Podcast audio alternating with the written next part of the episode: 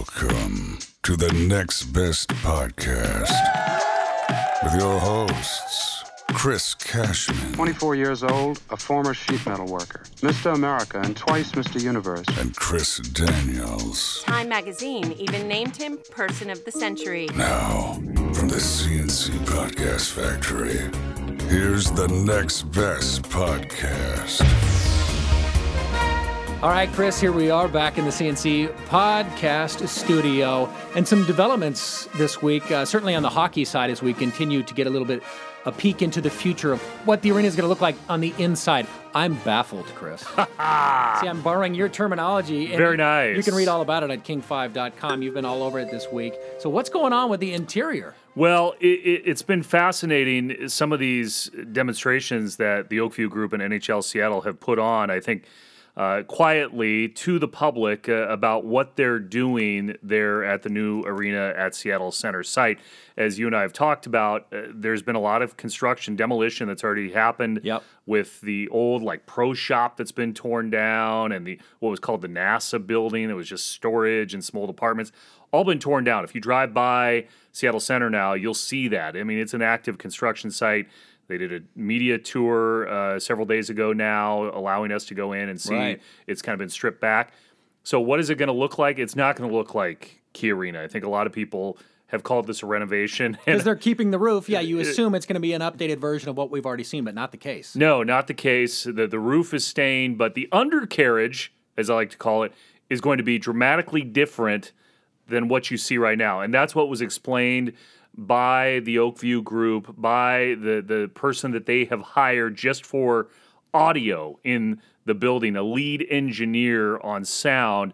So they talked about this, the Pacific Science Center, as part of a, a series that they're doing about the science of sports and entertainment uh, and some of the touches that they're doing. And that leads us to the baffling. Yes, the baffling announcement. They have been making it quite clear, which they have done since day one, that in addition to sports, they want this to be a world-class music venue. They're saying this, you know, should rival New York. This should be a very big deal, and because of that, they're kind of infusing some kind of new tech. Really, Yeah, i funny enough, they said they want to be number three.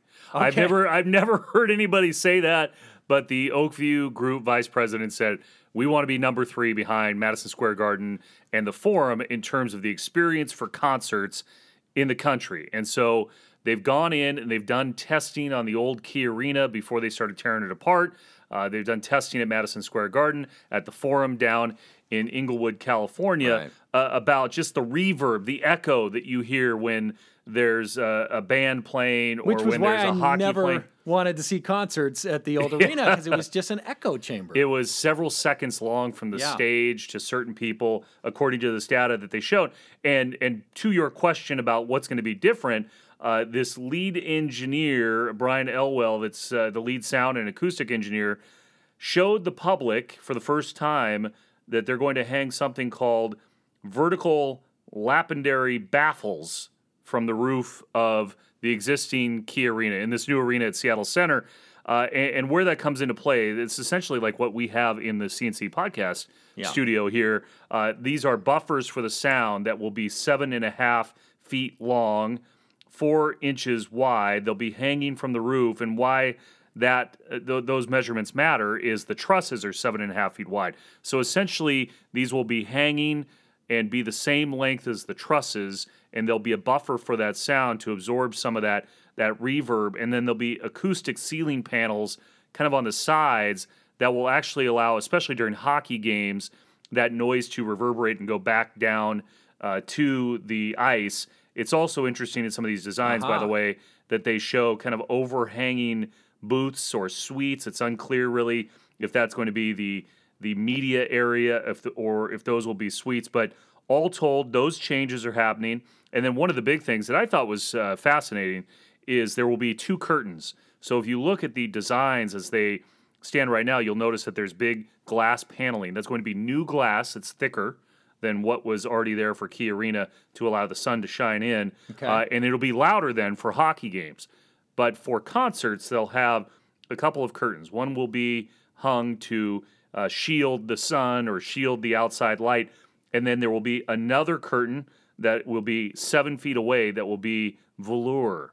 as he described, uh, a custom acoustic curtain. Again, the idea to Kind of cut that down. crushed velvet, yeah, that'll Yeah. absorb the sound and, and get rid of that echo and that kickback. Yeah again uh, to, to cut back on the, the reverb and so these are some of the touches Okay. that uh, have have boosted that price to now 900 to 930 million dollars on the overall cost of the facility Of course, amongst this messaging was also them saying that they do intend for this to be a premier music venue, which they've said all along. But I did see something where they referenced something about upwards of 80 dates a year, which is cool because you think, okay, wow, they're going to bring some big names to town. It's going to be a regular thing. Maybe this is where I'm going to start seeing all of the hottest concerts. However, I immediately had a reaction that a lot of the uh, internet reacted to, which was Later, he gets the rebound, passes it to the man, shoots it, and boom goes the dynamite. Oh wait, that's not going to work with basketball. Then they, they, so the NBA's DOA, it seems like. well yeah ovg's vice president of events don graham is the one who said that it, it's been said before I, I just don't think it's been highly publicized uh, the 70 to 80 events a year when tim Leiweke was in town he said he wanted to have like 40 i, I want to say it was I- I would have to look at the number again 40 of, uh, concerts out of the out of the gate when they open it in 2021 before the nhl even starts playing so yes that is I, I don't think they're hiding it that is a big piece of their overall puzzle in terms of making back the return on the investment here is having 70 to 80 concerts a year. That is essentially like having an NBA and NHL franchise when you think about it, Right. Uh, in terms of the dates that you're filling in a building. Well, those are 80 dates, not Yeah. counting the load in, load out that may be a day or two on the either side. So, uh, again, yeah, we, we don't want to go too deep into what that might mean, but I did have to question the basketball efforts. And I was asking you if we've heard any rumblings from the SoDo group because at face value, I went, well, that's not necessarily bad news. Maybe that then gives the all clear for Chris Hansen, Russell Wilson, the actual number three in Seattle, to say, you know what? Now we've got our case. We can state this clearly to say we got to build this arena because we are NBA, and that's all that's going to be there. They are still tweeting. Uh, tweeted this week Okay. that they have a one pager on you know what they think uh, their arena can do for the NBA. That they still believe they are viable. Right. Uh, and it sounds like they're still going to make a hard pitch in the city council elections uh, to try and get support for a street vacation. And I think that's well known now in city circles uh, that they are going to make that pitch. They're going to try and make it part of the election. So uh, they are claiming that they are uh, they're gonna they're gonna hold out. And Chris Hansen, his last time here in town at the Sports Star of the Year banquet, said yes, they're going to hold out until the NBA comes back to Seattle. So to answer your, your question, yeah, it sounds like they're still alive and kicking and uh, uh, trying to drum up support until the NBA gets back here to Seattle. Like Seattle traffic, the plot is thickening, Chris. Yes. But before we go, we have kind of a an exclusive here because we got a bit of a movie premiere happening in town, and it is related to the the hockey happenings. I, I think this is i- i it's interesting. You know, the uh, it's not an apples to oranges thing. Yeah. But but think about all the excitement around Ichiro and how different he was and the different type of game he played Right. coming from Japan and, and and there were a lot of people who wanted to find the next Ichiro after he played. Th- This is a documentary about hockey and, and the different style of play between the Canadian brand and and what those guys did in another country, uh, Russia. Uh, and and so there's a documentary that is uh, going to be playing here in Seattle uh, that uh, kind of talks about that and the Detroit Red Wings in particular, and it's playing near the new arena at Seattle Center. All right, joined now by Joshua Riehl. He's the director of The Russian Five. It's a movie that's going to whet the appetite of a lot of hockey fans who are anxiously waiting now for the NHL to come to Seattle. Joshua, thanks for joining us. Thank you. Thanks for having me. So tell us about this movie. We, we know it's about the, the Red Wings, uh, but th- there's quite an interesting story about these these five from Russia. Yeah, you know, when we set out to make this movie, you know, Jenny, my producer, one of the first questions that she asked me when I, I took it to her was, you know, what what is the story you're trying to tell here? And I said, I'm, I'm not trying to tell a hockey story. I'm trying to tell a story about people who just happen to play hockey, right?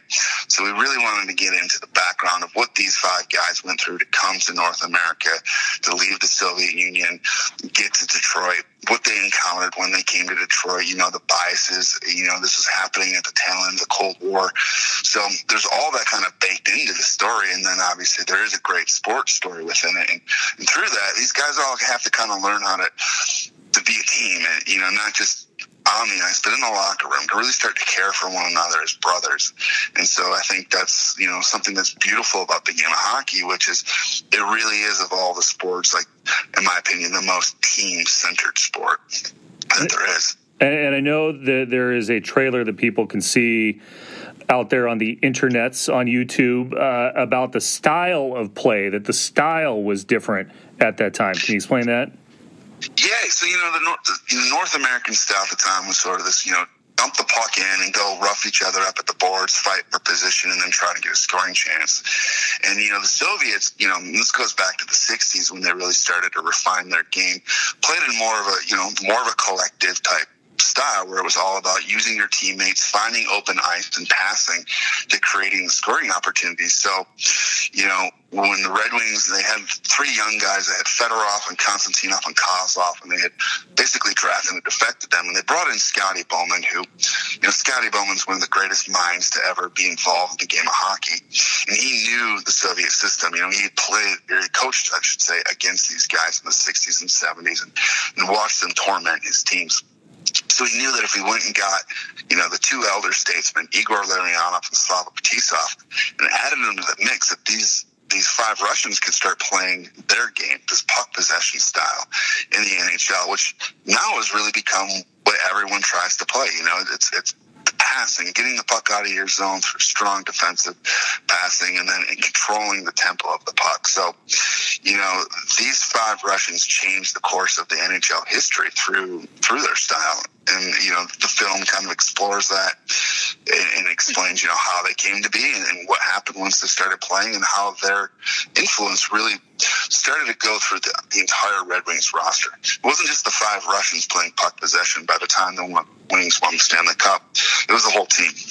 And you see a lot of Red Wings jerseys even on the West Coast nowadays. But I mean, this was the, the management taking a, a chance at the time. I mean, th- this was not one of the premier franchises before these guys came. No, I mean, you know, when Mike Ilitch bought the team in 1982, they were the Dead Wings, right? And they they were just terrible. And so, you know, they got Steve Yzerman in 83, and he immediately made them better.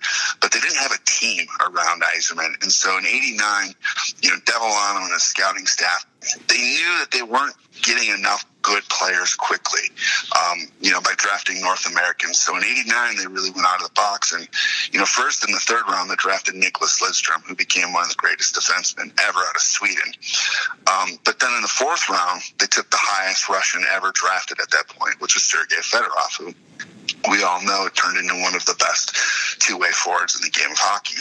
And then in the 11th round, which they don't even have an 11th round anymore, they drafted Vladimir Konstantinov. And at that point, it was just sort of like, oh, this guy's never going to come, but let's get him on our board. Maybe things will change.